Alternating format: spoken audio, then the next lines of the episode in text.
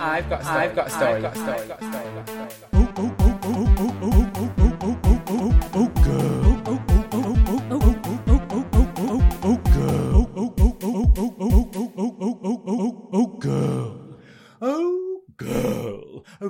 read the latest LGBT plus trends, TV, and the ever expanding world of drag. Hello there, I'm the Velvet Snatch, and welcome to season three of GURL. This week, I'm joined by the wonderful Thotter Stu. Yeah, all right, love. Oh, Butch won it. Oh my, very butch. It's just a skeleton crew of us here today, and to be fair, Stu, I, I think that's the first time either of us have ever been called skeletal. So, uh, Not since I was 13. so to balance things out and to add their own special flair, we are joined by our delectable special guest host, drag king extraordinaire, TikTok icon, and makeup aficionado, Baron LaVey. I read mate.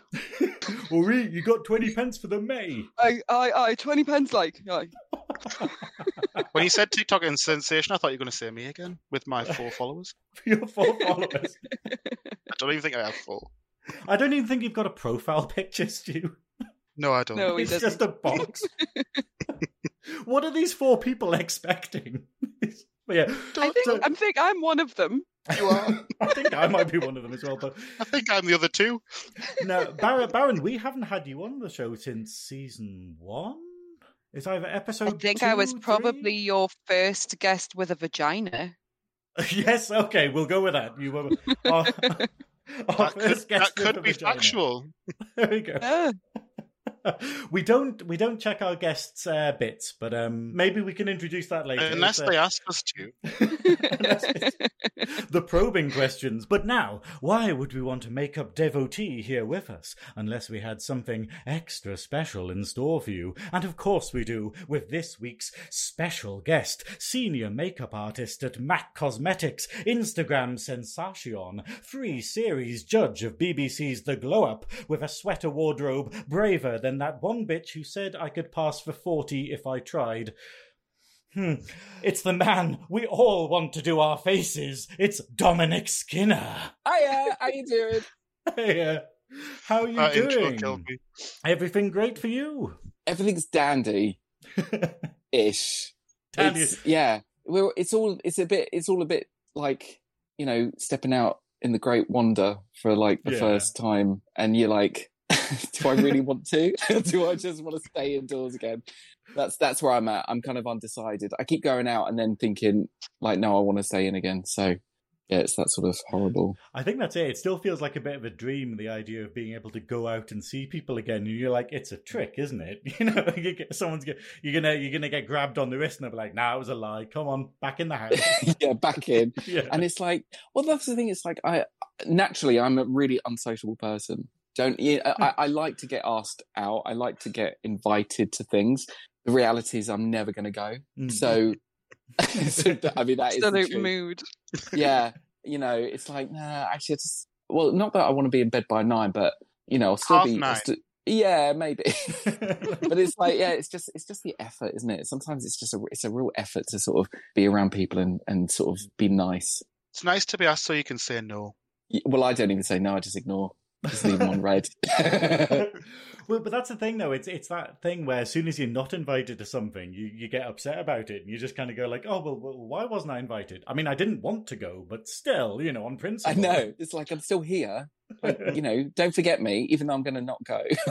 but but no, I think the you, you know it's that sort of tentative steps. I mean, I am over wearing masks. That's the one thing I am. Hmm. I'm so over it. I'm beyond over it. I just can't do it anymore. So I think Yeah. because the tash, the tash is the thing that really causes the problem. Because if if I don't have it sort of styled, Yeah.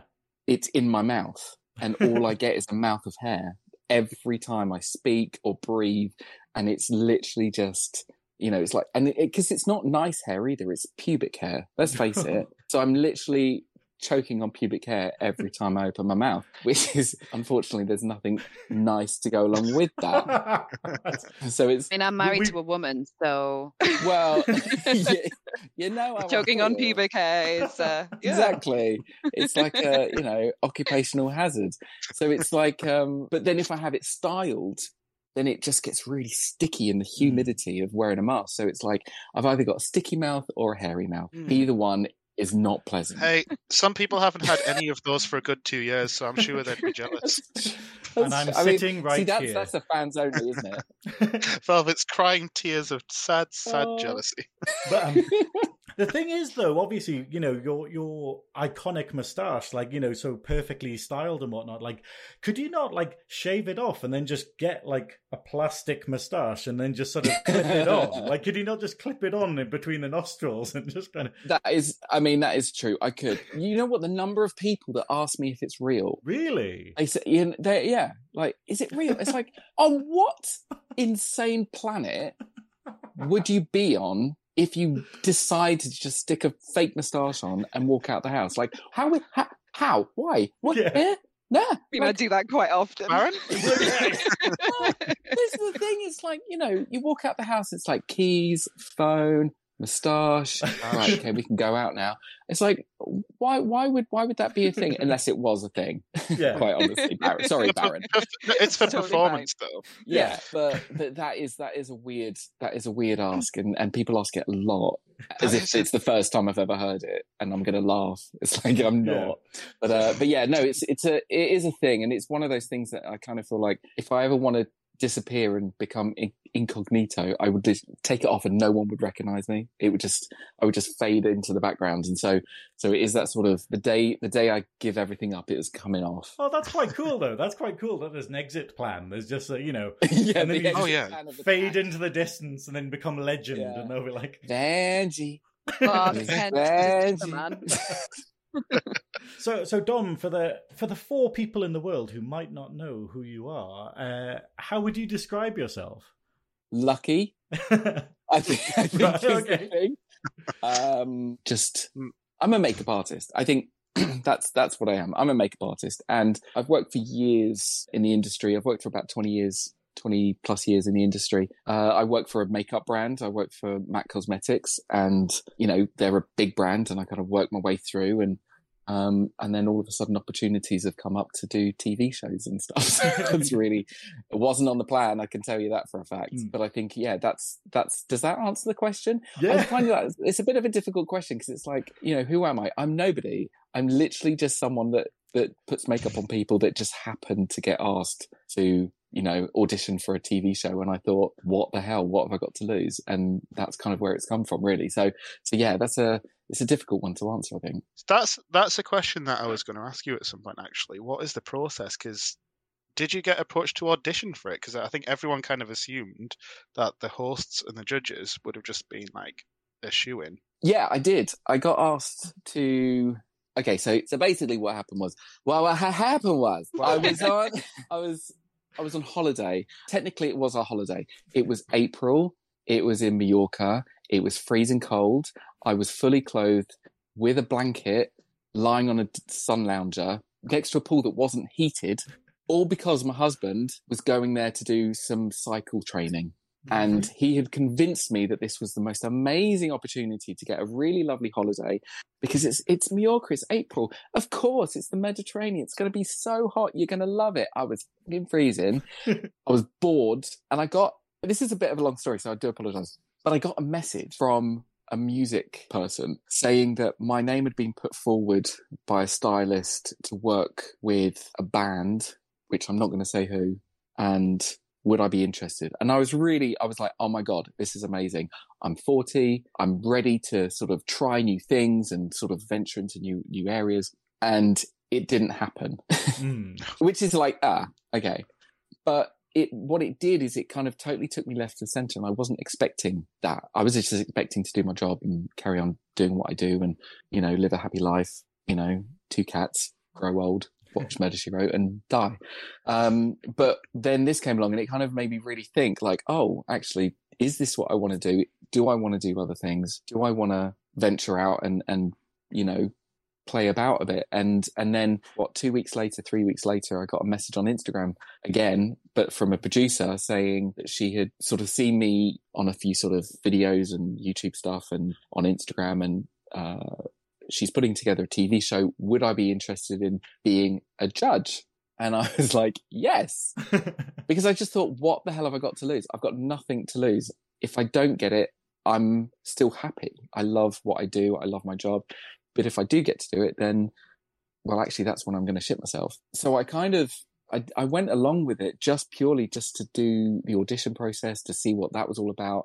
I generally thought at the end of it, I wouldn't get it because I'm no one I'm no one really in the makeup industry. I'm a I'm part of a minion uh, crew that's over in the corner, and uh, you know I'm not a Val Garland, uh, you know, or one of these names. But I did it, and I went for it, and they liked what I did, and and I got the job, and then I suddenly fucking shout myself because I thought now I've got to actually do this, and I went into absolute I had hives, sweats, um, and that's how it kind of came about. But I never expected it to be that I would be one of the main judges. I was expecting maybe a guest judge or something like that. And then when I got told, no, you're one of the main judges, it was like, because my job, my whole life has been behind the camera. My whole life has been behind the talent, as it were, to do the makeup, to make people look amazing and to kind of sit in the background. And, and that's what I really love. I love that teamwork effort of being part of a crew. And, and then all of a sudden I'm in front of the cameras and, and it was, yeah, it was a real, it was a real shock to the system, quite frankly. Well, for both of us, for both me and Val, like we we literally held each other's hands on the first day, just like sweaty palmed and like, oh my god, what the hell are we doing?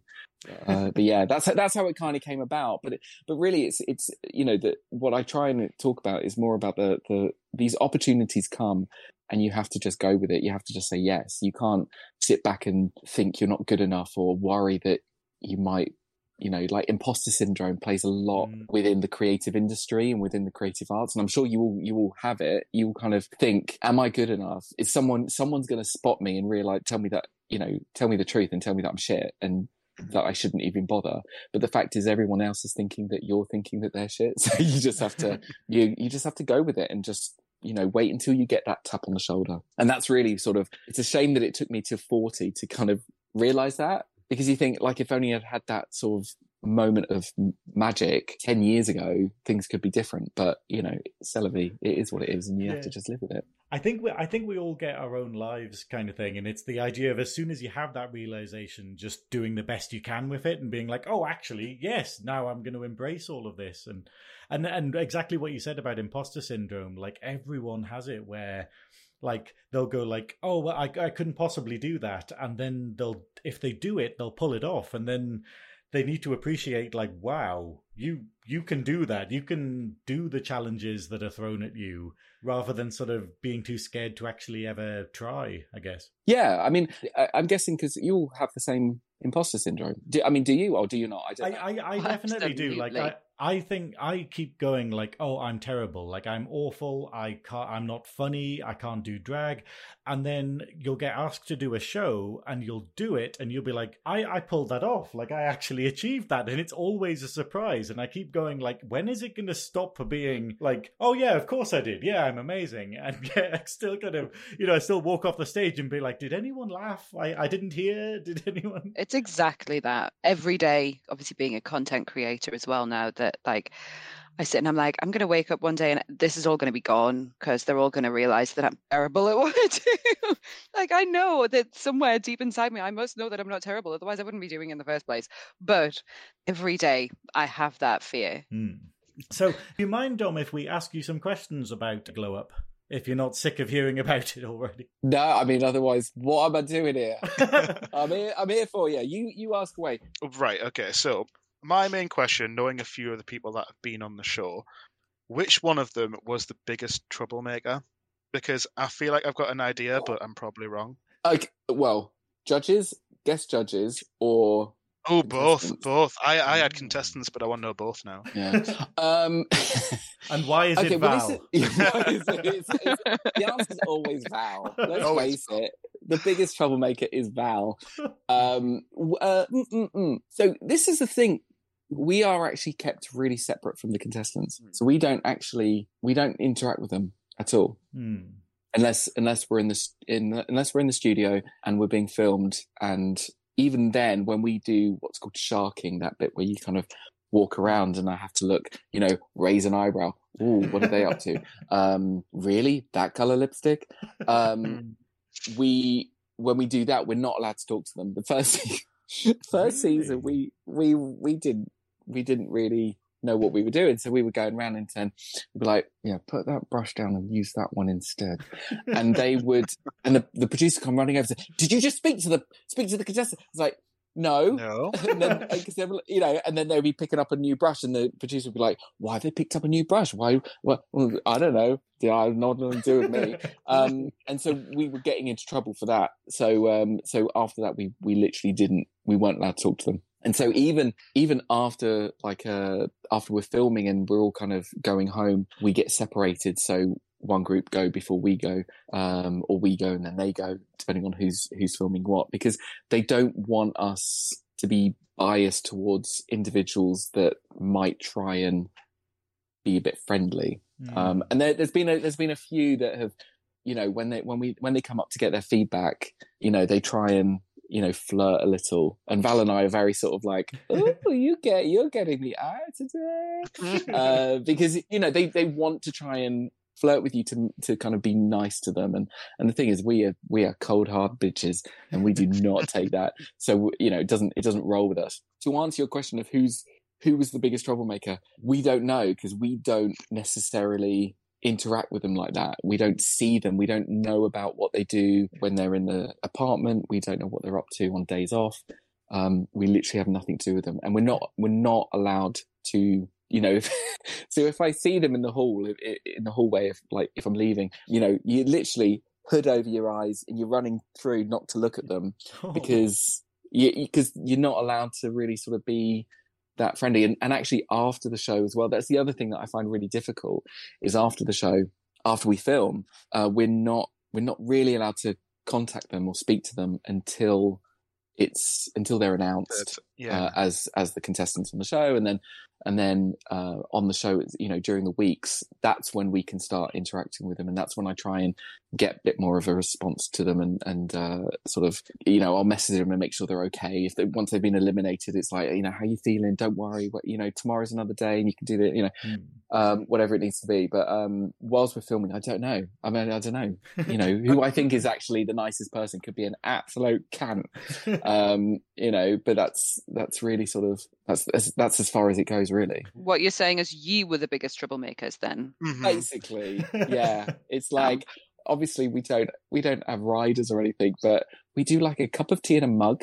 We don't like it in a in a in a paper cup. And um and the the runners discover that on day one when val sort of uh goes oh oh and then and then uh, someone goes yeah you give him a mug and uh, and then they sort of scurry off and come back with a mug um so that's that's that's really it Uh, one question I've got is going back to the contestants. Did you have you ever seen a challenge and just thought, "I'm glad I'm not doing that"? Every single one. Mate. I mean, not being funny. Like, well, the funny thing is, so Val and I literally did, uh, just in the season just filmed. We were just chatting amongst ourselves, and one of the producers came to was like, oh, "What are you talking about?" And we were like, "Oh, just we were just you know laughing about you know whether we would." actually get on the show and uh, and not even not even a split second went by when the producer turned around and said no you, we wouldn't have you like what and they were like because you can't talk and do makeup and because you can't talk and do makeup we couldn't have you because you would be really fucking boring to look at on telly. And we're like oh Thanks. So so not even not even got an opportunity. No we don't even get the opportunity. We do creative makeup. We can do creative makeup but because of the length of time we've both been doing makeup for for you know for so long there is this new style of makeup that we it's just not in our dna to to mm. do um i noticed it in myself when the cut crease was like this thing and you know everyone was after the cut crease and it's like i don't even i don't know Like how how is that? How do you do that? You know, and so you, as a makeup artist, you are learning all the time. You're learning and learning and learning. But there is this sort of generation that has not grown up with anything other than social media, so their their expectation of their own skill set is so much higher and so much bigger than either myself or Val. And we just we we just wouldn't I wouldn't know where to start with half of the things that, that they get asked to do. It's like, how on earth do you come up with these ideas? Just brilliant. Like, like James with a blender and, and some cork, like bottle, bottle corks things. Like, what? No, stick them in a blender, stick them on the, some poor girl's face. But it was amazing. But you just think, I would never have even thought about that. So, you know, the, the reality is, is that what these artists are producing and creating at the minute is just far beyond, you know, what, what makeup was when I was their age. Who's been your favourite guest judge? oh, that's, oh, oh, ugh, as they all sort of flushing into my head, like, pa, pa, pa, pa. Um, who? Okay, look, I'm not going to say one. You can't, you can't just have one. Is that okay? Is that okay? Okay. If first you one I'm going to say, first one, Les Child. Oh, Yeah. legend. Les. I mean, you know what's really funny is that my my brother is uh he's a like we're we're both really big fans of Erasure. I, I was going to bring this up. I was going to bring up that he, Really? he choreographed the Phantasmagorical tour. Yeah, and he has had the most incredible life. He had really, I mean, the stories that he was telling us off camera was just, I could have just listened to him all day. But we were, my brother had told me about him years ago about this, about this guy called Les Chard. Oh, Chard, Chard. Oh, no, oh, no, Chard. You know, and all this sort of stuff. And, and it's like, uh, it was like, he, this person does not exist. He really doesn't.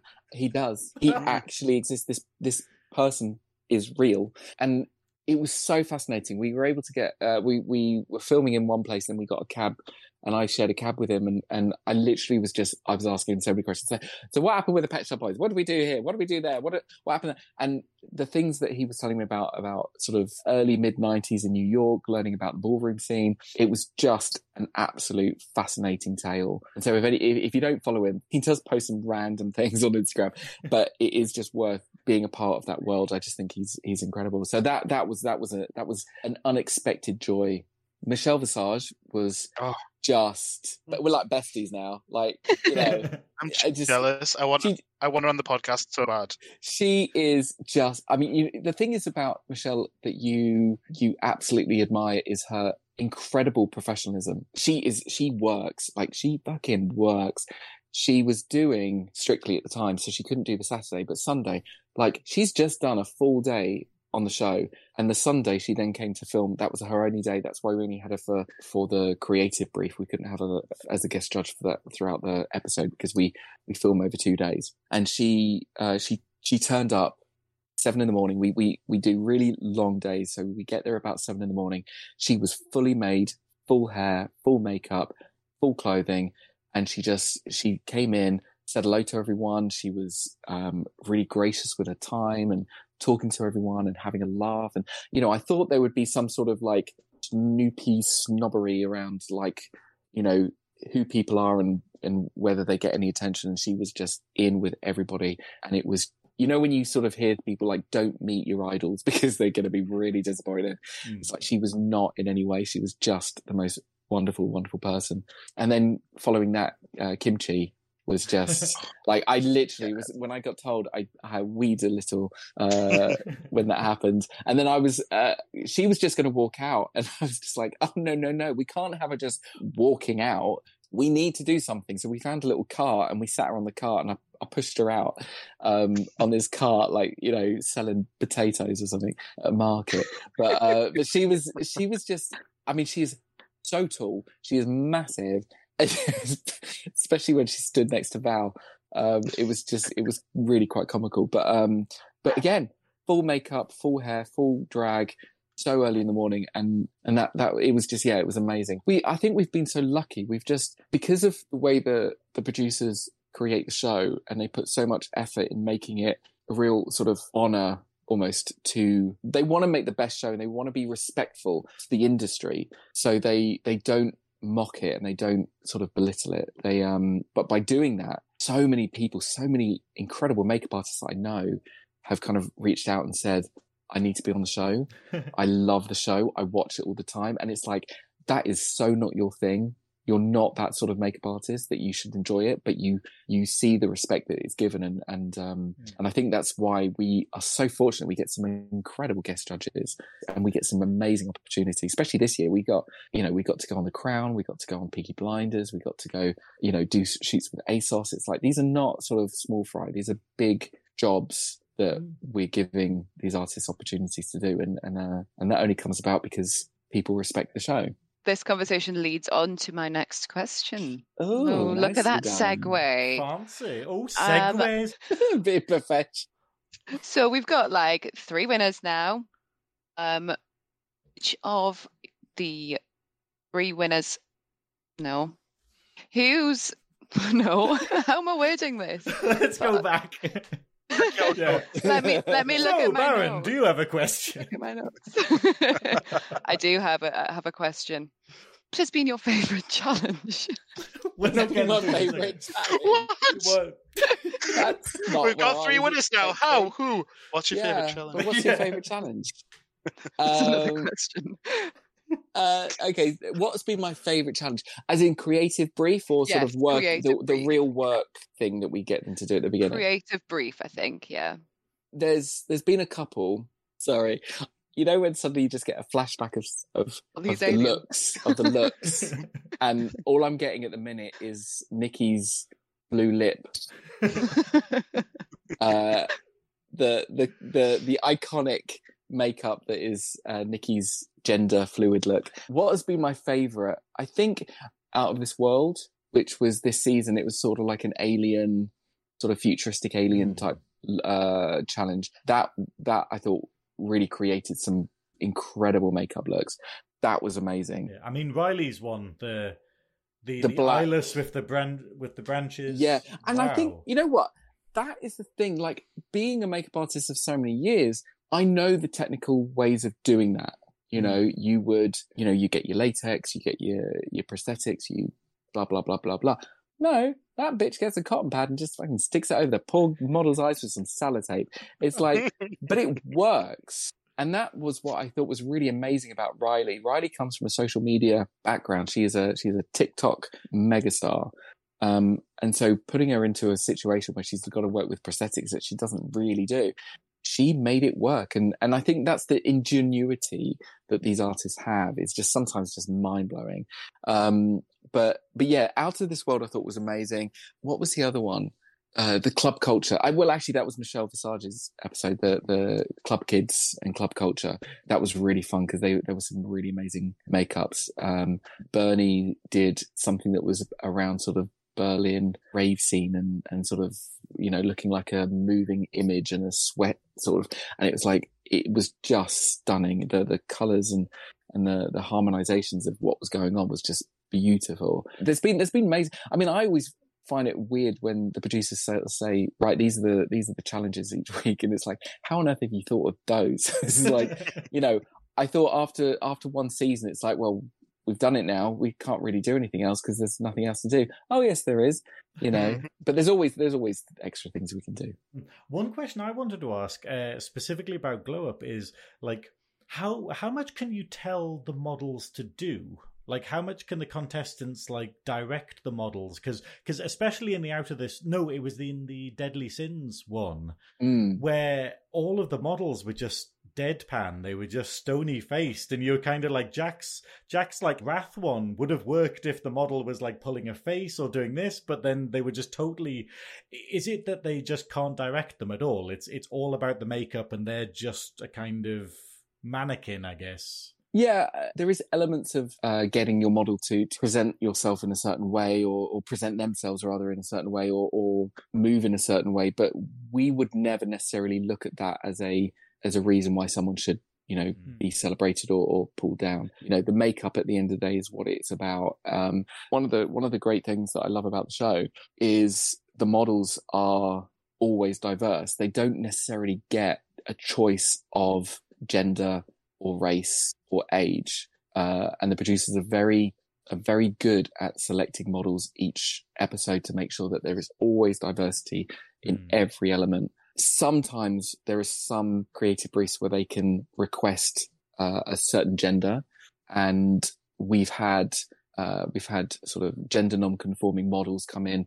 So this sort of non-binary uh, gender as well, so that, that the makeup artist can sort of alter the gender depending on what the look is, uh, which has also been really quite beautiful. But other than that, they really don't know. There's been so many times when you can see on the on the makeup artist's face, it's like, ah, shit. you know, I wasn't I wasn't expecting to get a model with you know that those features or a model with that skin tone. I was I was expecting something else, and and that does throw them, and you do see that sort of slight panic in their in their eyes. Um, but that's the reality. I mean, I can't tell. Oh my god, I can't tell you the number of times I've worked backstage and, you know, it's what happens backstage is, you know, you're part of a team of makeup artists and you have the key makeup artist who will do the test. Um, you know, they do the test, they work out the makeup look on a model and the makeup that they do the test on fits that model. They then do the makeup demonstration at the beginning of the show, like backstage, and they will demonstrate it normally on the same model that was at the test. Hmm. So they know exactly, they've done it probably three times already. So they bam, bam, bam, bam, bam, done, on. And then you get a model that is literally like folded potato face. And you just, you've somehow got to draw lips on this and you've somehow got to put eyebrows on it. And you're like, I don't know where to start. And, but that's what happens. Mm. And you, you know, I remember doing a show, I remember doing a show with Val and, uh, she's going to hate me saying this. And it was this big, it was this massive, really big eyeliner, like thick, full, sharp, piercing eyeliner. And she did the most beautiful job. Watching Val do makeup is incredible. And then I saw her see a model and she literally grabbed her, pulled her and sat in my seat and said, There's your first girl. And it was literally like uh, Penfold. I, I've got nothing. I've got nothing. I've got nothing to draw this liner on. But you have to make it work, and you have to try and shape, you know, correct it. It's, you know, you have I mean, I, I did a I did a masterclass once using um, Mac Pro products, so it's like you know colorful and creative, and and uh, you know I spent days mixing my colors, and it was all going to be great. And I was it was there's a bit of theater in it where I was going to spray, and it was I was going to live my my sort of fantasy of of, uh, of performance art, and because the model I'd chosen was was black, black British skin tone, this really deep, gorgeous uh, skin tone. So all the colors I'd chosen were going to pop and bounce, and it was going to be like this multicolored freckle uh, skin. But the, the agency then called up to, I'm really sorry, you can't have that model now. We, but don't worry, we're sending one literally exactly the same, exactly the same. this We've all heard that. Hmm. yeah, this East Asian model turned up with the whitest of white skin. And I was like, but I'm not, I've literally got all this stuff ready for a completely different skin tone. And so in my sweaty, panic stricken, and she literally walked in as people were sat waiting to start the masterclass. So I literally had, she walked in and was like, ah, crap. She sat down and I, but I did it. I started and I sprayed this blue freckle all over her face. Couldn't see it. She ended up just looking ill. It was green. Her skin was green. She looked, she looked, it was awful. But you know what? These things, mm. what can you do? And I remember it was like this sort of, I've got to rescue this. I've got to rescue this. And in my brain, my, my hand just picked up the glitter and my brain was saying, put down the glitter, put down the glitter. But no, I didn't put down the glitter. I just went with it. Honestly, it was the most horrendous makeup I've ever done in my life. But you know what? Shit happens. You, you just got to roll with it. But you know, these things happen and you do, you prep for one thing but something else comes along, and it's really about how you adapt. Mm. That's that's really it. I think that was the most important thing. Like my favorite episode of season three that we've just had was where they got to work with Rankin for the music video, uh, mm. because I think in the studio setting, everyone's kind of watching it, just being like, "Oh, I could do that." Like, "Oh, you know, I'm pretty good at makeup. Oh, I could do these challenges," and then you kind of just go, "No, well, it doesn't matter what's good. It doesn't matter what you think is brilliant or your idea is. You're working for a client." And it was great having uh, the artist and Rankin there, basically just going like, "No, that's not what we want. Like, change it. It might look nice." but we want this. And I think that's a stumbling block for a lot of people where it's the idea of this is a job, this is a job, and you have clients. Yeah. The the funny thing is, is that you know, ninety nine percent of a makeup artist's job is doing what someone wants them to do. You don't have any say in the matter.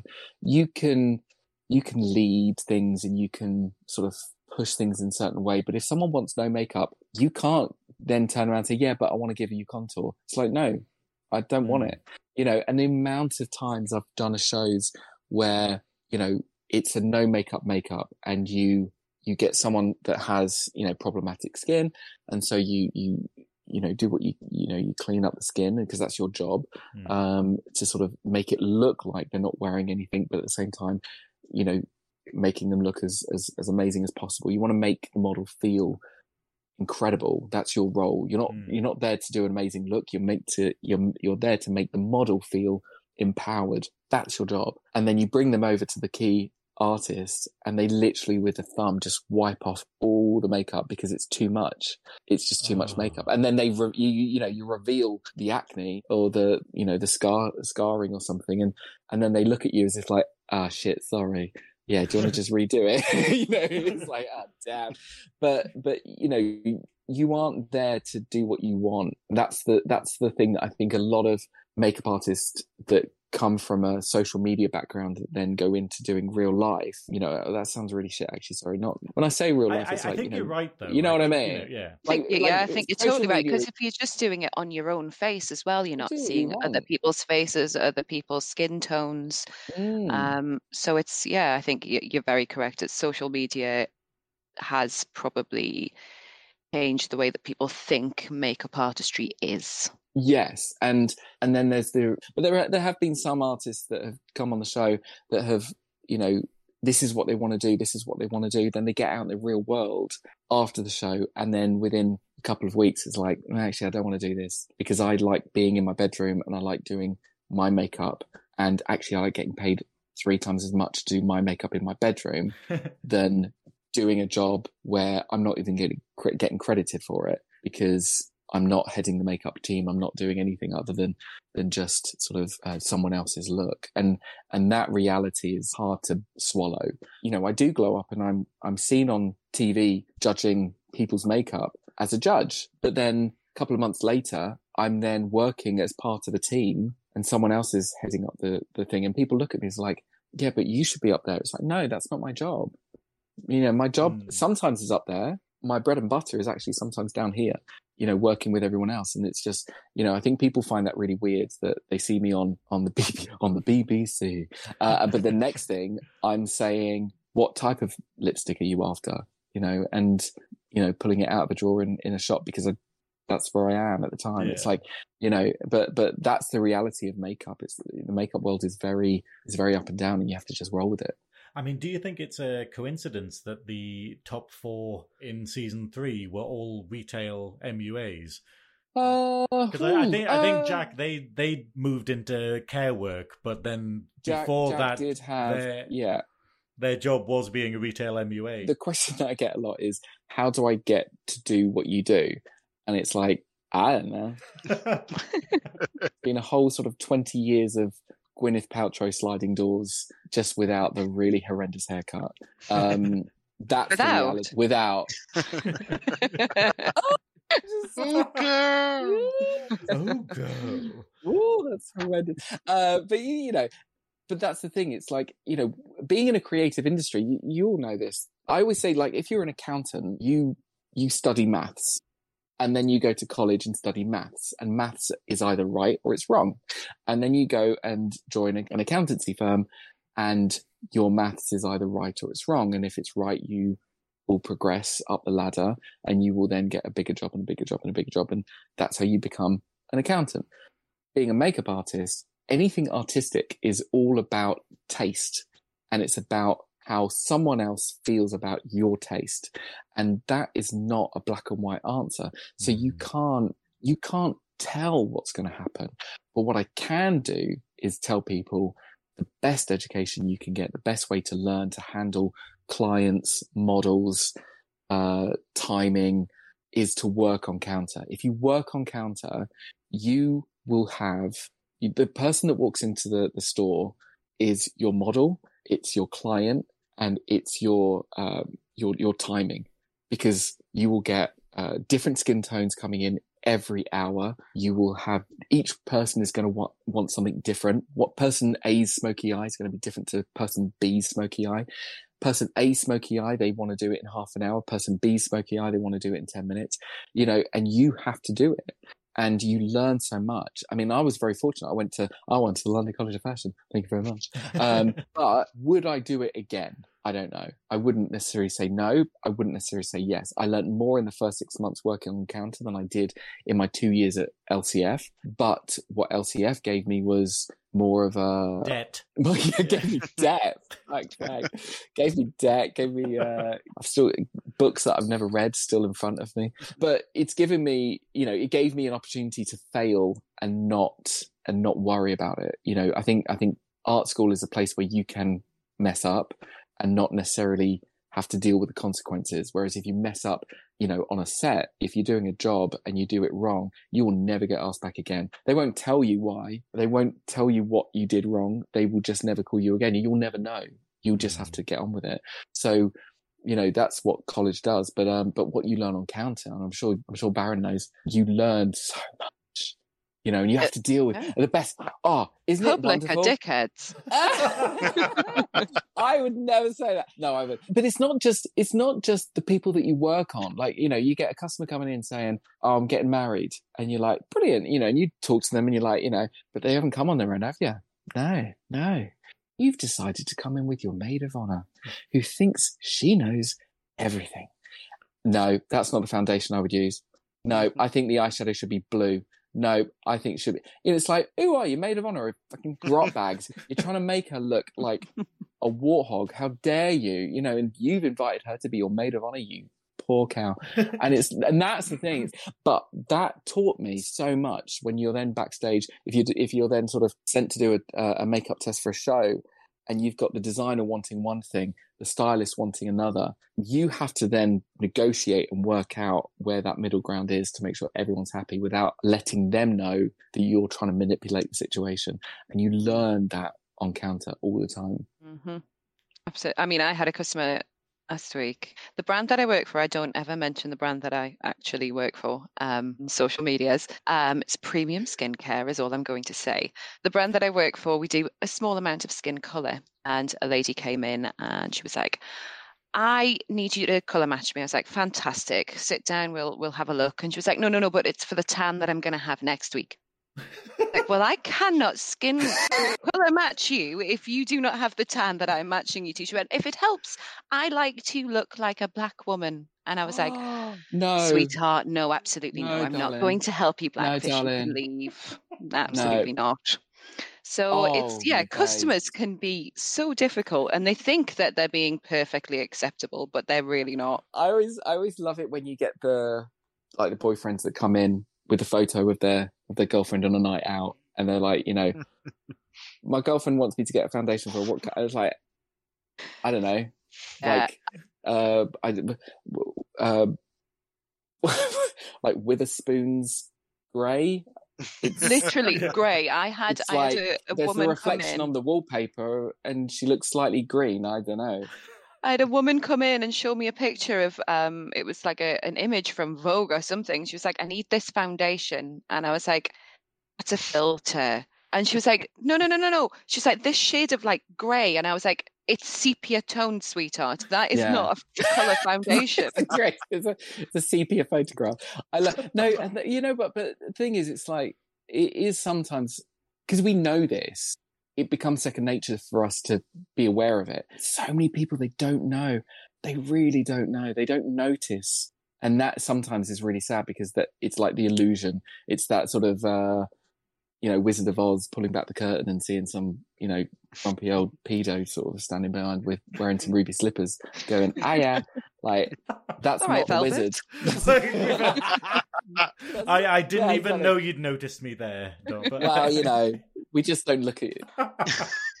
uh, but that's the thing, and it's it's sort of you know the the makeup industry is so full of smokes and mirrors that people do have this expectation. I do remember sort of do, doing the same thing. Someone wanted to be really dark and and really almost quite orange, but it, it was that sort of orange where it suddenly starts going a bit green because it's so dark. But it's like that's what that's what she wanted to be. It's not my job to say you can't do that because it looks horrible. You you know people will laugh at you on the street. That's not my job. My job is to make sure that that it just looks as best as it possibly can. You know, Damage control. Damage Try and control, curb, exactly. curb their idea. Yeah. Like, okay. exactly. Okay, so who would win in a fight, you or Val's glasses?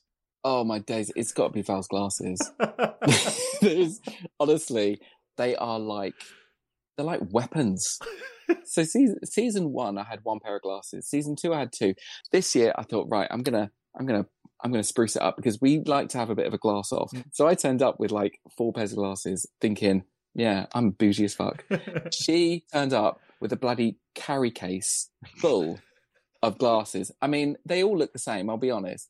But the fact that she had she had so many, I was so I was so gutted because it was like I can't win, I can never win. But that's what I've learned with Val is you just you just don't win. I, I keep thinking, uh, whenever I look away from the screen and look back, I'm sure they've got bigger. I'm sure they're sort of slowly growing over time. And Right, so we've asked you a lot of questions here. We're going to have some uh, questions from our audience in a bit, but first we're going to move on to one of Thotter Stu's wonderful games. Oh, oh, oh, oh, oh, oh, oh, oh, oh, oh, oh, oh, girl. So it's a tradition on the show as of last season. We now have a little game which we get to play. Um, it is also a competition. Velvet will be making a custom GURL badge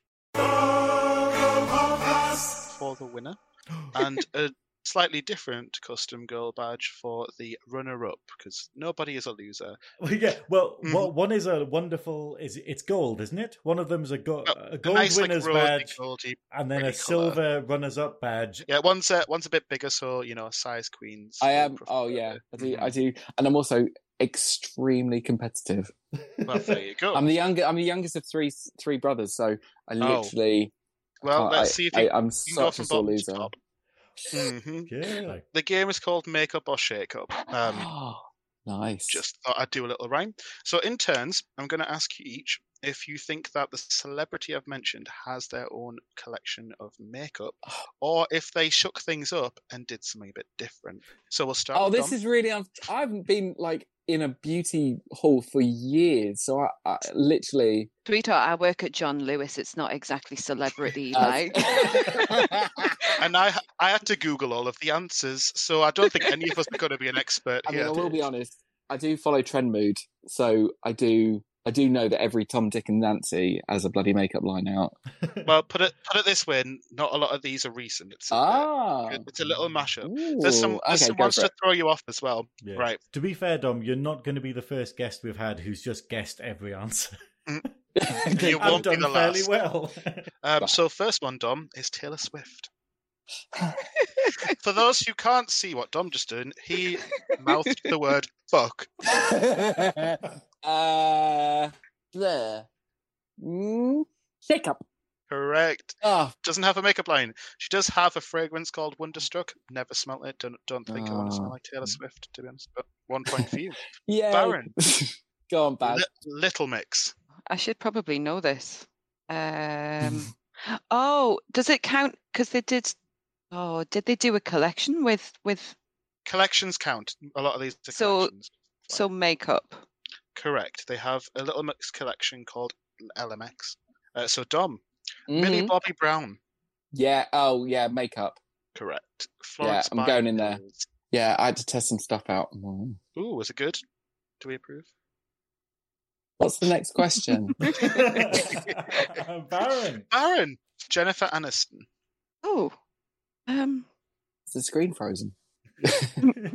no, I think I've just malfunctioned. So it's Oh, fine. Fond shake memories up. of Jennifer Aniston. Shake up indeed. up. She does not have a makeup line to my knowledge. I mean, Google didn't tell me she did anyway. She's the spokeswoman for Smartwater and she did a skincare range, but it wasn't makeup. Um, so she partnered with Ah. Aveeno. She did. She did. I remember the it's not- video, it wasn't, adverts. wasn't makeup though, it was skincare. So Mm. that was meant to shake things up, but it didn't work. Okay, Dom. Sure. Oh, see, now the thing is, she's very, very, very, very, very old. Wow. So, Say So- Cher in the mirror three times. is it like the Candyman? Uh, I'm going to say make makeup. Well, to my knowledge, it was a shake-up. She's done a lot in her time, but nothing at all that I could find was makeup line. She has she has missed out on some dollar. Mm. She, Hasn't doesn't, she? she has not missed out on any Like- dollar. You try, try to tell me that Cher needs more money. Well, I just like I would if I was Cheryl, I would have a I would have had a makeup mean- line, I would have had a wig line, I would have done heels. Uh, no, I would definitely have a Cher wig line. I would have a Cher wig line. I, I think to be fair, when But- Cher starts running out of money, she just gets the necromancers to perform the relevant rituals. And then she kind of comes back for another tour, Dif- and then Singing Finally, let someone Lady. else have the Holy Grail. She's like, look, look, fine, I've had it all this time. Do you want to sing? That's a million pound, please. Well, finally, one wrong. Ah. Um, okay, Baron, Drew Barrymore. True, but who even cares? I didn't say they were technically relevant celebrities. I'm gonna Oh. say, sh- oh, um, I'm gonna say shake up. Incorrect. She does have a makeup line or a Mm. collaboration. It's called Flower Beauty. Called flower. Yeah, I know. I know that one. There you go. I know Okay, that one. Back to Dom. Oh, Kesha. God. Who? Kesha. K dollar sign ha. Who? Who? She's the really hyper intelligent woman who got marketed as an alcoholic, but she's actually got a lot of PhDs. She's really intelligent, but it was more clever to brand her as an alcoholic. Yeah. Are you? when are I you wake up, I serious? brush my teeth with a yeah, bottle of with Jack. a bottle of Jack. Has she done any form of makeup though? Let me I put. mean, let I'm- me put my little Jessica Fletcher hat on and see if Have I you got your typewriter? read. Look, we all know that she Uh, was the one doing the murders. The lightning doesn't Mhm. strike that many times. But that's the thing. Is she, or is she actually just in a coma, having this sort of parallel life going on? That's the other thing. There Just we- attacked my brain worms. Yeah. right. No, let's answer this. Kesha. I'm going to say makeup. Correct. She did a vegan. She did a vegan collection with HipDot. Hmm. Wasn't very successful. Yeah. but this is the thing. Everyone's doing it. Everyone's Go doing buy it, it but with not everyone is doing it well. Well, Well, hmm. yeah. that's the thing. well, that's the that's thing. the problem. Baron, Cheryl, Cheryl. Cheryl. Ooh. Oh, Cheryl. Oh, little right. Geordie Okay. lass. I don't remember her doing any makeup, but she's done so many adverts for. Can't even remember what it was. Guess you're 'Cause I'm with. worth it. I'm gonna say no. I'm Shake gonna up. re- I'm going to agree as far as my information and so. No, she Ooh. did. Didn't she do lashes?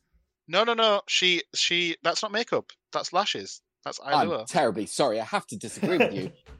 Lashes would come under makeup, Yeah. definitely. Lashes, Really? yeah. Yeah. And didn't when they didn't they do a Girls Aloud? Each one of them had a different false lash.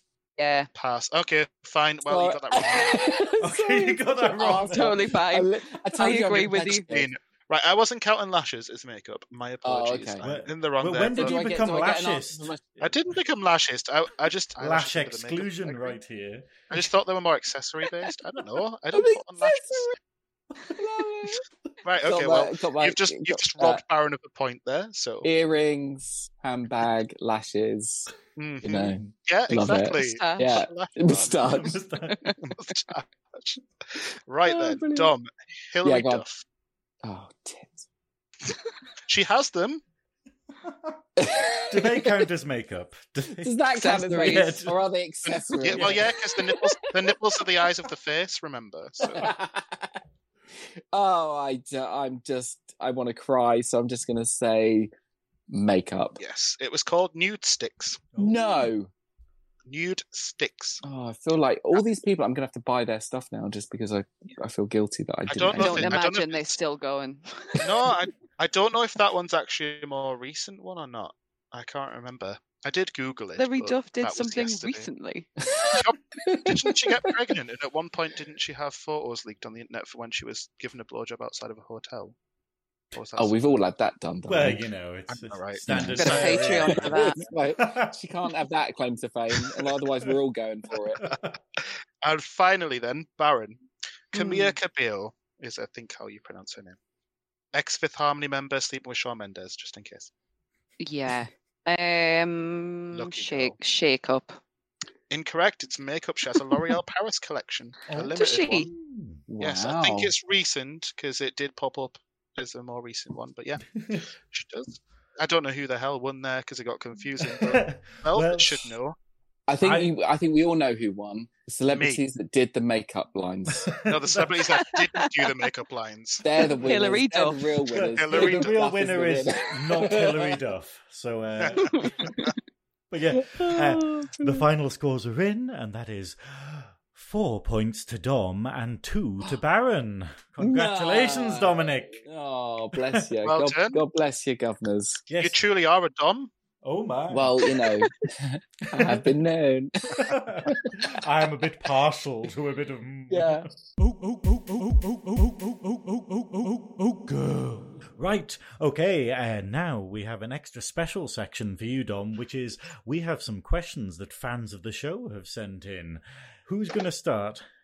Uh, well, they're in order on the document. I know that was that was so, that was so like douchey and sassy, but yeah. In acknowledgement of the document that Stu has just referenced. I don't have the document in front of me, Oh, so okay, I sorry. just wrote them down. Okay, Oh, yeah. that'll. Sorry. It, this is what you get relying on the bloody document, So- Stu. so Okay, so I have a question from Mary Moo from Twitter. Um, Mary Moo. Mary Mary Moo Moo Is that and really her her mum. and her mum. Aw. Mary. and her mum Colette. Oh, is that Colette Colette Moo? to- Colette Moo. Colette Moo, Yes. yeah. Right, okay. Colette Mary Moo. Moo and Colette Moo, yeah. Um, they're not they're not my, my follower from Texas who likes GURL though. Okay. we love we love her. We do love her. Um, that's Ashley. Ashley will be very happy if I give her a shout out. Right, Mary Moo from Twitter and her mum Colette would like to know how you style your mustache and which products you use. Oh, well, yeah, everyone wants to know. It's almost like it's, it's such a fascin- fascination uh, with the tash. But I do, I use a, if I give you the gay answer, I say Mhm. fairy dust and scaffolding. That's what I normally say. But the reality is it's, uh, it's what I called Schwarzkopf. Uh, well, it's by Schwarzkopf and it's called Glued. And it's like this tube of, Mm. well, it's a yellow tube and it's got, it's like white gunky stuff.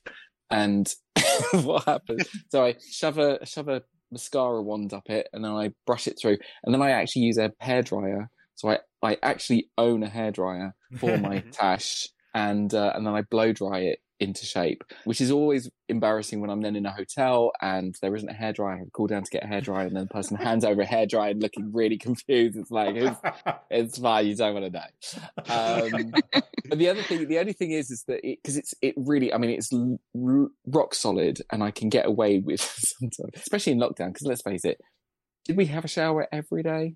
Did we? Did Mm. we? No. So it will stay put for a good couple of days without having to sort of worry about it. But the only thing is, is that if it gets humid or like in winter when the condensation's coming out, it will start to loosen and go back to white. So I get these white droplets all around my tash and it looks like I've literally been earning a quick bob behind the bike sheds. so it's really, I get, I get funny looks. I have to, but then I mop it as if like, you know, I'm cleaning myself up. It's like, either way, I look like a fucking dirty hoe. So, um, so that's my life. Local drag star Elizabeth Crawford asks if you have any advice on gaining confidence with your makeup abilities.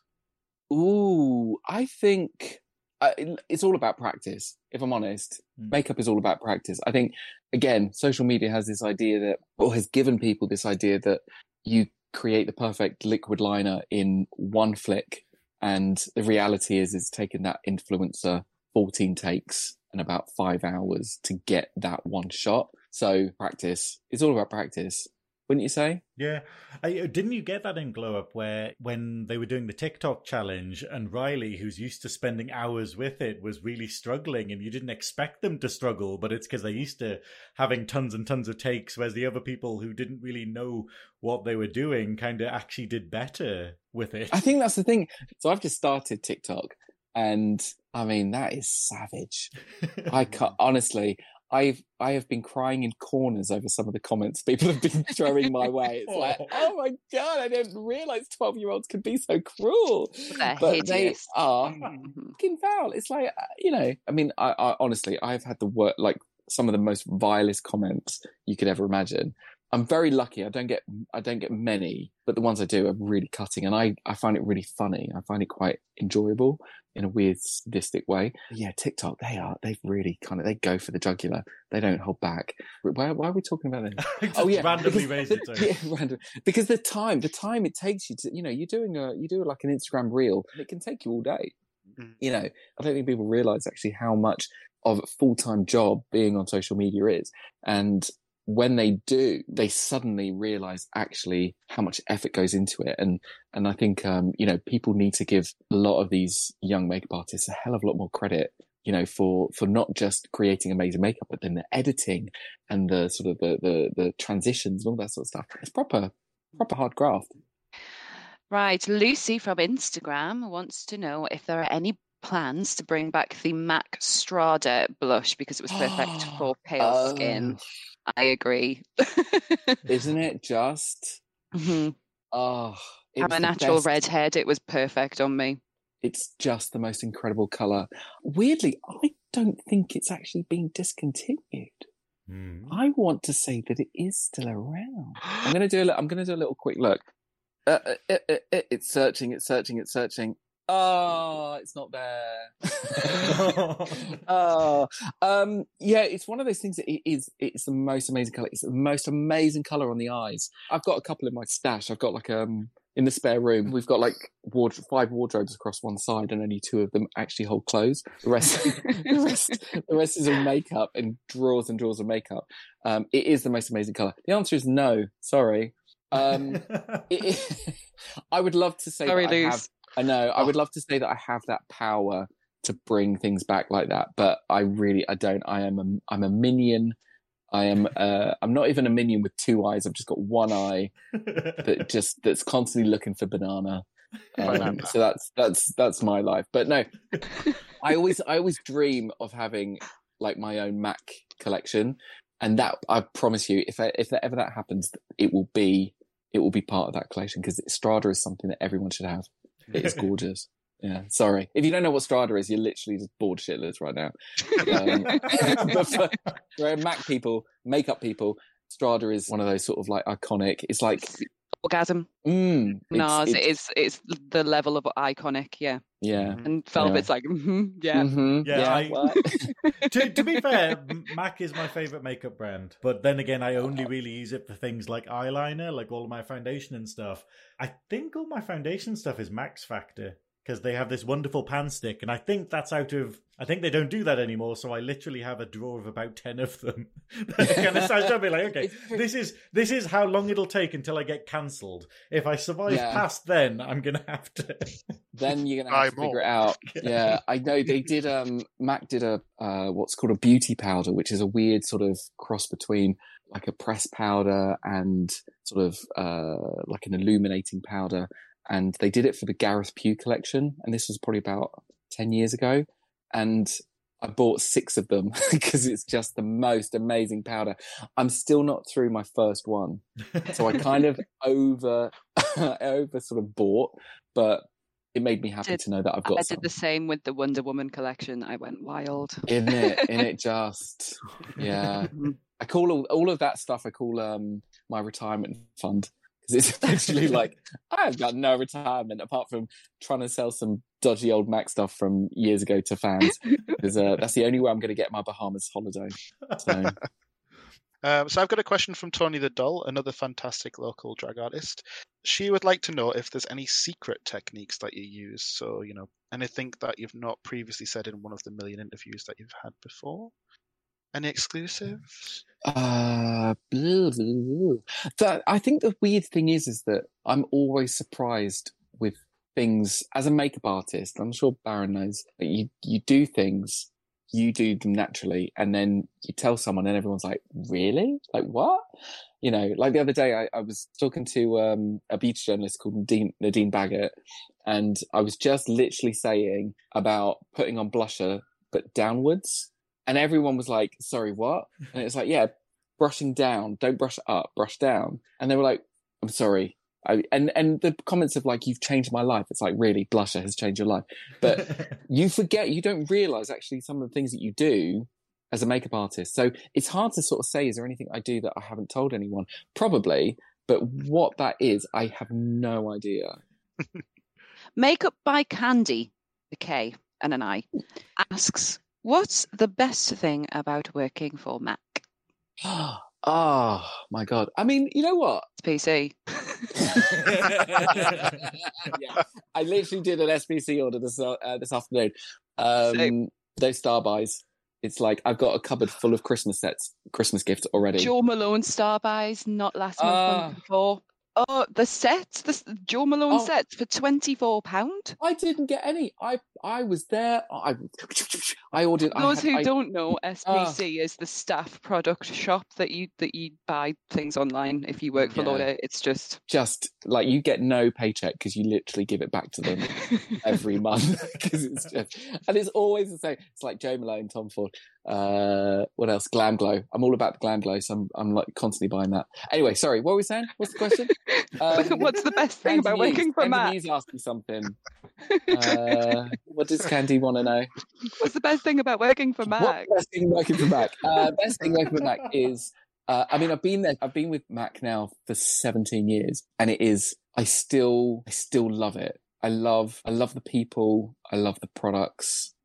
Uh, I love the, I love the style of it. I love the ideology behind it. I love the, you know, the all ages, all races, all genders. It's so difficult sometimes because you meet people and they try and show you stuff from other brands, and you're like, uh huh, uh huh you know, you desperately want to try and be nice, but you, you're just like, babe, that's like rubbish. You know, the pigment is is just non-existent. Don't show me a blue eyeshadow until you show me a blue eyeshadow. There's so many things that come up, and I think I am a Mac obsessive as well. I just, I genuinely am obsessed with. I I get so excited on a Wednesday because on a Wednesday I have a meeting with my friend Nicole, and Nicole works in uh, the marketing department, and so every Wednesday, sometimes that she doesn't have anything to show me, but you know we'll just have a natter about stuff. But um, she will show me sort of like all the new things that are coming out, sort of like in a year or two years, and she wants to just sort of get some insight into it. And I literally, it's my favorite part of the week. I just absolutely love it because I just, I just, you know, there's so many things that you just think, okay, I've seen it all, and then they just come out with something completely out of out of the wilderness. Something else will come out, and it's just, it's just so good. So it's it's really hard to sort of say what it is I love most about working for Mac, but I appreciate what Mac has done for me, you know, and I think it's it's you you can get very cynical about working for any company after a certain amount of time you kind of feel can feel frustrated and feel like you know like oh, okay i'm enough. I, I, I need to move on. But you know i've worked at backstage at jeremy scott shows in new york because of mac. Mm. i have been to singapore to do body painting for asia's next top model because of mac. And this is I, I can i know you're all going oh this fucking sounds sick.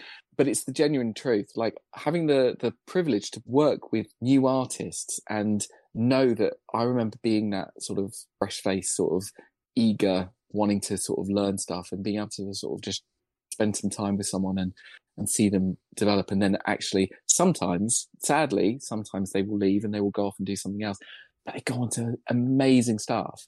It's one of those things that when I when I started working for Mac, they were saying a presentation about something, and and I was like not paying attention until they said that they always felt like black sheep of the family until they worked for Mac and realized that we were all black sheep.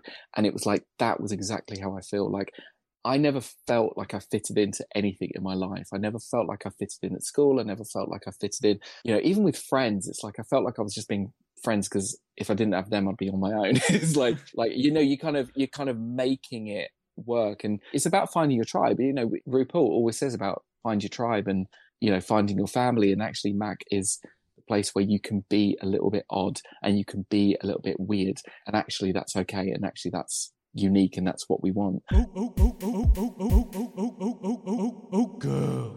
Right, so thank you very much, fans, for your wonderful questions there. Now, putting aside makeup chat for a moment, how are you feeling about the third season of UK Drag Race?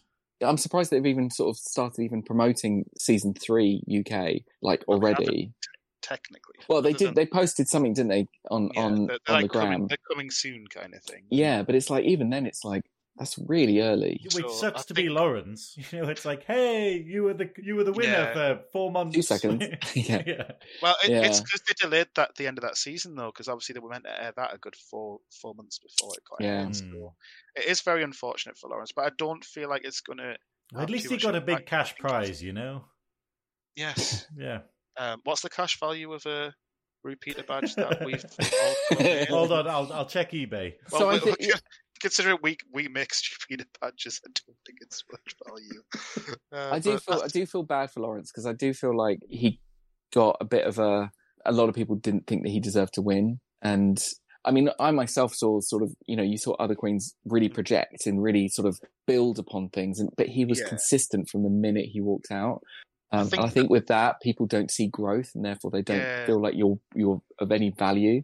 And I think that's a real shame because he really is uh, uh, an incredible talent. It is. It's true. It's it's tough when you come off the bat and it's like win, win, win, and Mm. then. But I mean, the, the thing is, the second half of that after the COVID, there was a bit of a plummeting roller coaster for Lawrence, and I think it was because there was less confidence when Lawrence came back, which is really unfortunate because absolutely smashed the bloody first half, but still did really well the second half. It's not like you saw Lawrence in the bottom every week or anything. It was just that the minute he came back, it kind of went. Yeah. Yeah. There we go. Some of Yeah. us had a glow up in the last few months. Bimini was probably the prime example of that. So like if I if I'm just completely, I mean, I, I'm such a huge Drag Race fan, and when you have the UK one coming, you had this fear of like, how are we going to emulate what goes on in the US? Like, you know, we aren't the US, we aren't as polished or as as tweaked as as as they are. You know, they've had 13 seasons to sort of build upon.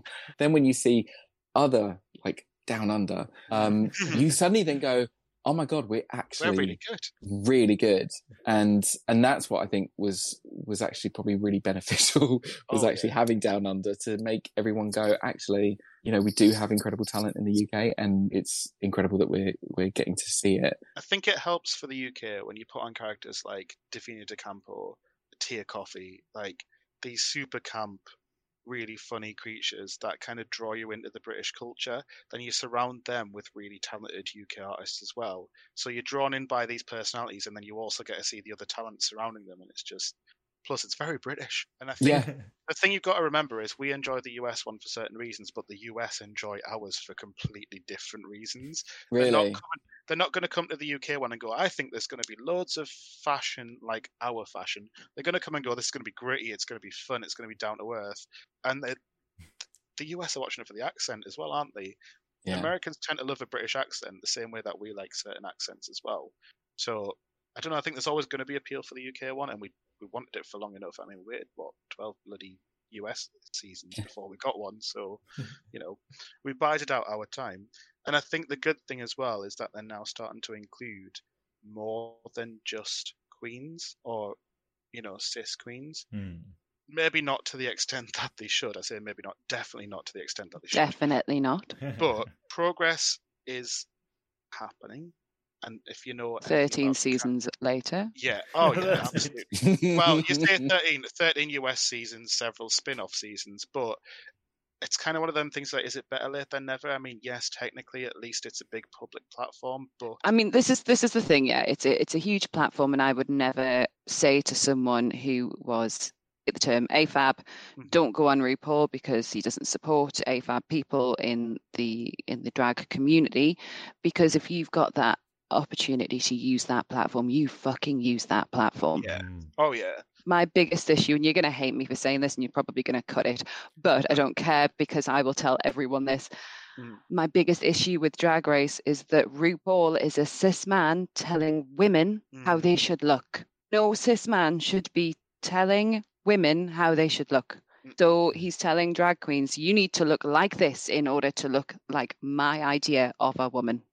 And I hate that. It Mm. breaks my heart. It does. I think one of the more more ironic parts of that as well is Rue does absolutely nothing anymore. Rue's like Well, it's, yeah. it's been said like even with the Tia Kofi joke where it's like, well, if you had my artists and my this and this and this, you'd also look like this. It's like, well, first of all, not everyone wants to look like that. So, but yeah, okay, if we did want to look like that, you're right. You have got all of these fabulous makeup artists and wig designers and everyone behind you.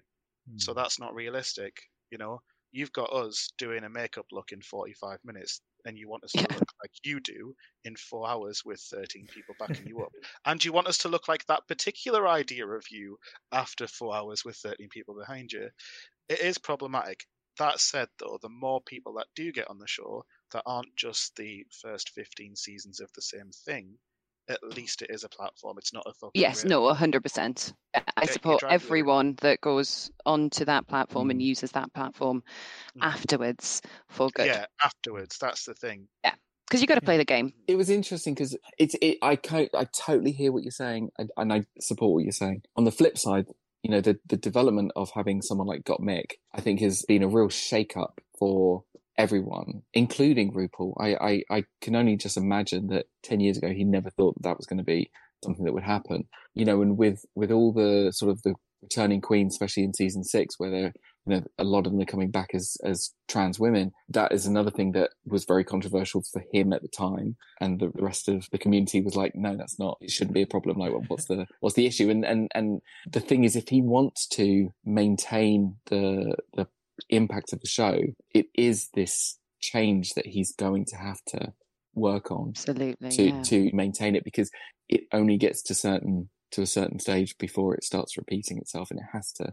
evolve And they got and I- that in season seven. yeah, Yeah. well, the interesting thing about about it all is the fact that it allows more conversation about the issue of of gender, of identity, and of what is drag. And I think you know the fact that they've changed the title sequence where it says it doesn't say the word woman in the title anymore. You know, and that they're making those changes, and yeah, that there maybe is small steps. It's like we're saying, like even if they're making small steps, but it's starting bigger conversations. Even a conversation like this, if we have 20, 20 people listen to the podcast, and this makes them have a conversation with another person, that's another twenty people on top of that twenty people, and that's how Mm. it spreads. If you have these conversations about, you know, being more diverse, being more inclusive, or even just calling people on their shit when they're not, that's Mm. even better. You know, having a conversation with your friends and being like, "Yep, I agree. This, this, this." The better conversation sometimes to have is, "No, why not?" Or Mm. you know, It's all about having discussions. I mean, it's like, you know, gay rights would have got nowhere if people didn't realize, oh, oh, I know someone who's gay and they're not a monster or they're not like this. And and it's at that stage now with like, you know, the transgender population where people are like, oh, I, I know them and they're they're not doing it for attention. They're not doing it for like the, you know, like this, that, and the other. And Not also predators in toilet. yeah, exactly. all, of these, like you know, like exactly like the gay community had, where we had all of these like scaremongering tactics by people who were just making shit up and whatnot. And it's you know, and it's good, and people get to practice things like like like you and me, Baron, where I keep sort of trying to get my pronouns right and sort of and learning not to apologize, learning just to kind of quickly make the change and then be like carry on with the sentence and and you get better at it, but no one's going to ever improve if they just lock themselves away and be like, this is what my idea of drag is, this is what my idea of gender is, this is what my idea of. So it's good that RuPaul's kind of. Yeah. Someone's come into that room and pulled them out, and they're kicking and screaming, being like, "Come on, this is what drag is now." Mm. Well, I think because it's interesting you say that because literally a couple of weeks ago I had a conversation with my dad. So my dad's in his seventies, you know, and he's always been accepting of me. There's there's never been any negativity or anything like that. You know, now in my forties and he's in his seventies, he now he said to me, "So I need to ask you a question. I need to ask you about what what is trans? What is that about?" Hmm. and being able to then sit with my dad and explain right you have something called sex which is the biology of what you have physically then you have gender which is this you know point a to point b and everything in between and around and all sorts. Hmm. and then you have orientation which is then your desire of and being able to sort of break it down. And i used Gottmik as as a reference point. And i said so there's this drag queen called Gottmik got mick was born with female sexual organs but they transitioned to become male but they their sexual orientation is gay. And by being able to sort of split that down into the three different categories a 70 year old man or 70 plus year old man was able to totally understand it. He was like, oh my god, I get it. It it doesn't scare me. This idea of gender non-conforming and gender fluidity and all these sort of things that are being thrown at me, which I just don't understand because there's man and there's woman and I don't know what else there is. Being able to have that conversation with them and utilize things within the queer community that are populist TV fodder you know, as a point of, as a reference point for a 70 year old man. Now he completely understands. And that's really the conversation that Drag Race has the ability to allow to happen. It's maybe not as quick as we in the community want it to happen, but it's those, it is those micro moments that allow the rest of society to sort of catch up with us in, in a way. Oh, oh, oh, oh, oh, oh, oh, oh, oh, oh, oh, oh, oh, girl. Right. Well, I think it's probably time to round things off for the evening. Thank you very much for being on the show, Baron and Dom. Baron, do you have anything that you'd like to promote while you're here? Check out my TikToks because uh, I'm a daddy Dom on there, so enjoy that. right, fair enough. And from one daddy dom to another, Dominic, do you have anything that you'd like to promote? Oh, um, I don't know if I can beat that so I think I'm just going to say Instagram, TikTok. You can, you can. I would. I mean, you know, if you've already watched Glow Up, rewatch it. If you haven't, give it a go. It's on BBC iPlayer now. Um, seasons one, two, and three. I mean, can you believe it? Three seasons? No, I can't. Depending on when this goes out, I do have a really. Actually, you're the first people I'm going to tell. Ooh. So yeah, it comes, well, it comes it comes out in the first week in August. But we have at Mac, we have a, a lipstick called Viva Glam. And Viva Glam is uh, a lipstick that we sell that every single penny goes to the Mac AIDS Fund, which supports HIV charities up and down the country. It supports LGBTQIA plus rights as well as education for women and girls and all from just selling one lipstick. We don't make any money off it. And I've had the absolute privilege to design uh, like a, a, a thing that's a, a, stamp that's going over it. So it's a special one off. Love is love, Viva Glam. And the love is love is written in loads of different font, and each letter is a different pride flag from within the LGBTQIA plus uh, family. It's something that I've just absolutely loved working on. Um, and it's a special, there's only going to be sort of like couple of hundred made, and it's only going to be available online and in select stores. Uh, and that launches in Brighton on what would have been Brighton uh, Pride, so the first weekend in August, and then it's gonna it's going to be online, and we're going to be then sending it around the country at different times between now and Christmas. Amazing! So that I'm really excited. I'm really is, excited about. That is amazing. Love that. So good. Want that. Need that. It's really bizarre because I absolutely love the Viva Glam because uh, I I support and actually I can probably tell you as well. Um, but I've also just been given the privilege of being a patron for Positive East, which is a, HIV charity in East London, which is something I, have been working with them and supporting them for, for about a decade now. And the fact that they've now asked me to be a patron is amazing. So, uh, so that's another thing that I'm super excited about. So, uh, so yeah, there's loads of, loads of really good stuff about sort of, um, uh, with the Viva Glam and, and with Positive East. So, so yeah. Oh, and actually as a patron, I should say, you all need to sign up for the Red Run. So go on to positiveeast.org. I think I've said that right. and sign up for the Red Run because obviously they couldn't do one last year. And the Red Run is a charity fun run, uh, 5K, 10K. You can walk it. It happens the last weekend in November. Uh, before World AIDS Day, and it's a really fun. It's a bit of a festival vibe, so it's a really good fun uh, run around London to sign up for that as well. So there you go. There's three things I've plugged, and I've literally taken up forever. That's a good lot of plugs. Brilliant. Uh, triple plug. Triple plug. Oh my word! Someone's ambitious. Ooh, hello. But, it's a plug for each of us. Two in the pink, one in the stick. and here's you being like, "Oh, I've got nothing to promote." Oh, I've got nothing to promote. However, yeah, however, let me tell you, you. pad and pen. Let me plug another on. plug. Plug another plug. that sounds like my Saturday.